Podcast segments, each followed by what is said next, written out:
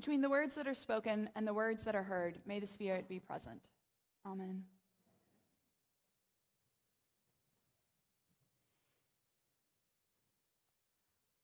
Money makes the world go round. The world go round. I first heard that line and that song when I took a Bob Fosse dance workshop as a preteen. And I didn't really get it. Most of the metaphors of the song went way over my young head. But not that line. I understood that one perfectly clear. Money makes the world go round. If you check any of the news headlines today, you're bound to see something about money or our current financial state of affairs. And as we get closer to the holiday season, I'm reminded of the things my parents told me never to mention when I'm a guest at a dinner table: politics, religion, and money. People don't like to talk about money because we have all sorts of relationships with it. Some love it. Others don't have it. Money reminds us of our differences, and it is certainly easier at the holiday table to keep the conversations focused on our similarities and not our differences. And just the other day, I was counseling a couple who's preparing for marriage, and I brought up the dreaded topic of money. And I watched as their eyes got real wide and they began to get nervous. The church is no different. I see the eyes get wide, and some people physically begin to cringe when someone mentions money, pledges, tithing, stewardship. It makes us uncomfortable, which is kind of silly because, after all, money makes the world go round, right? Money isn't a twenty twenty-two problem. No, it's been a concern for people way back to before the time of Jesus. And if you've noticed over these last few weeks, Jesus has spent a lot of time in the Gospel of Luke talking to his followers about their relationship to money. Jesus invites these people through parables to consider more closely their relationship with money. What do they do with it? Who does it belong to, anyways? And these parables have been especially fitting because for the last few weeks, here at Saint Christopher's, we've been celebrating our twenty twenty-two stewardship season. And now we enter our final week. Next Sunday, we'll turn in our last few pledges, and we'll celebrate our season of giving with fellowship and a feast for all. Some call this day the Consecration Sunday, because it's a celebration of our, the body of believers, of our giving for our own spiritual development, rather for the church's need to receive. In other words, we give our treasures, our money, or our time and our talents as acts of discipleship, not out of guilt. And next week, we'll have a party to celebrate all of these gifts that we share. Today's gospel reading, it's not another parable, but in that opening sentence, we know Jesus and Luke, they're still concerned with wealth. We've got a chief tax collector named Zacchaeus, and he's, wait for it, rich. And based on our other parables, we likely imagine that this rich man much like all those other rich men, that he's failed to share his wealth with anyone. And we're supposed to walk away with the reminder that God wants us to share our wealth. But that's not exactly what happens here. Notice first, Zacchaeus wants to see Jesus.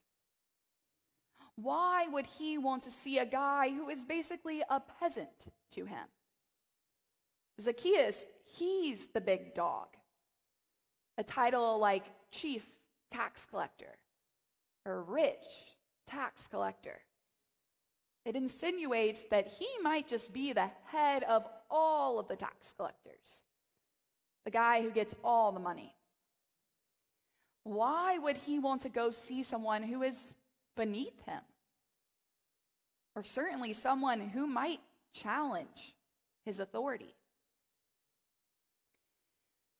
But Zacchaeus wants to see Jesus so much that he climbs up into a tree. And things may have been different back then, but I'm pretty sure climbing trees was not something adults did regularly. No, it was an activity for the kids, unless you're Zacchaeus. He climbs up, likely embarrassed himself along the way, and that chief public official is high up in the sycamore tree, all so that he can peer down and get a view at the man called Jesus.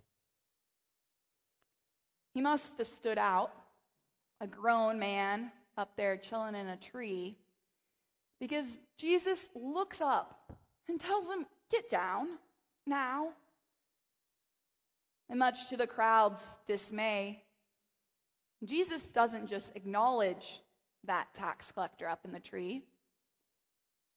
He calls him by name and tells him he's coming over to Zacchaeus' house for dinner tonight. And that's a reversal in itself, because a person of lesser social status, like Jesus would have been, would have never invited himself over to the home of someone higher up. The crowd, they don't understand. Here he goes again, that man Jesus, wasting his time with the sinners or the weird ones who climb up in the trees, they grumble. And Jesus doesn't even acknowledge them. They're not worth his time, because they still don't get it. But jump back to Zacchaeus, and he hurries down to meet Jesus, and he doesn't waste any time with his reply.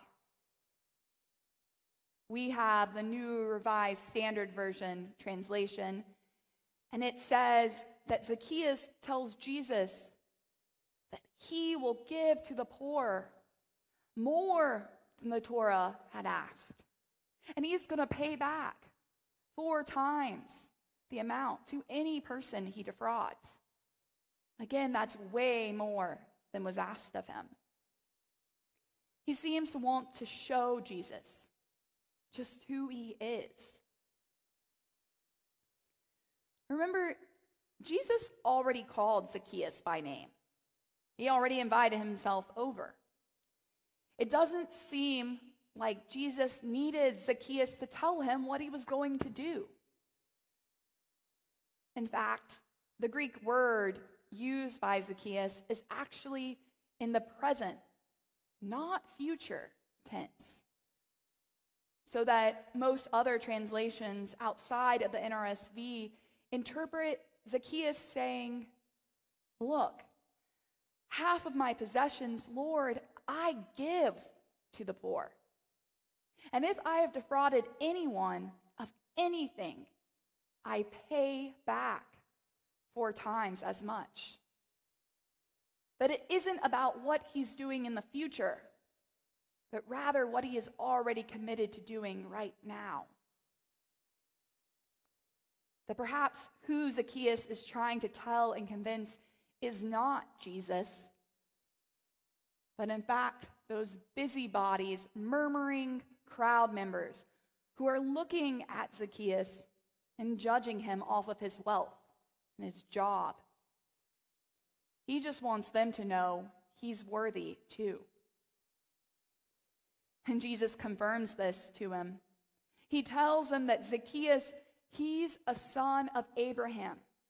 He's part of the family too. Salvation has come to this house today because the Son of Man, Jesus, came to seek out and save the lost. Zacchaeus, the grown man in the tree, was lost, but not because of a lack of faith. No, he had a whole lot of faith. So much faith that he climbed the tree just to catch a glimpse of the Son of Man. He was lost because of his wealth. He had so much money. But again, it's not what we think.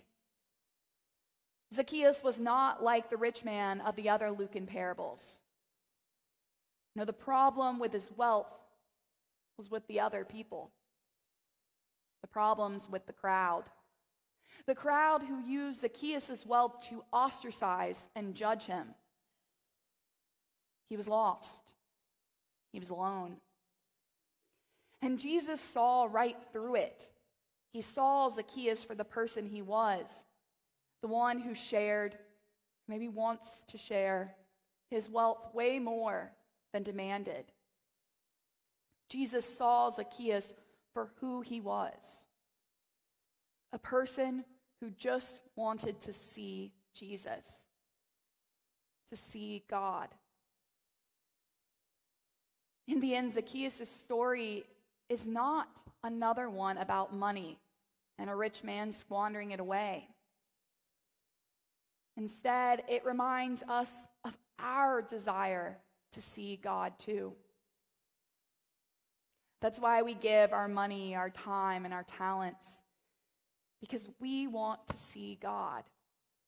We want to have a faith strong enough that we embarrass ourselves by climbing high up in that tree, because we want to catch a glimpse of God. And we see God here at Saint Christopher's all the time.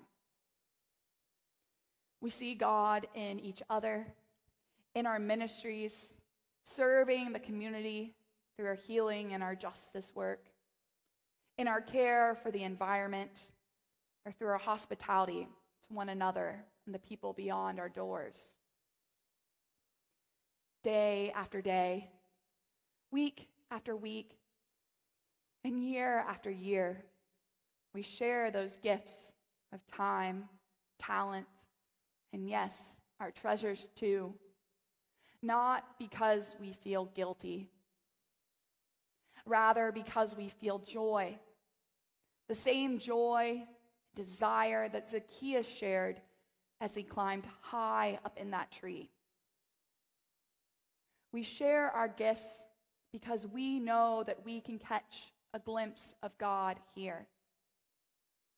We know that we can see the kingdom of life here at Saint Christopher's. And that's why we call it home. Amen.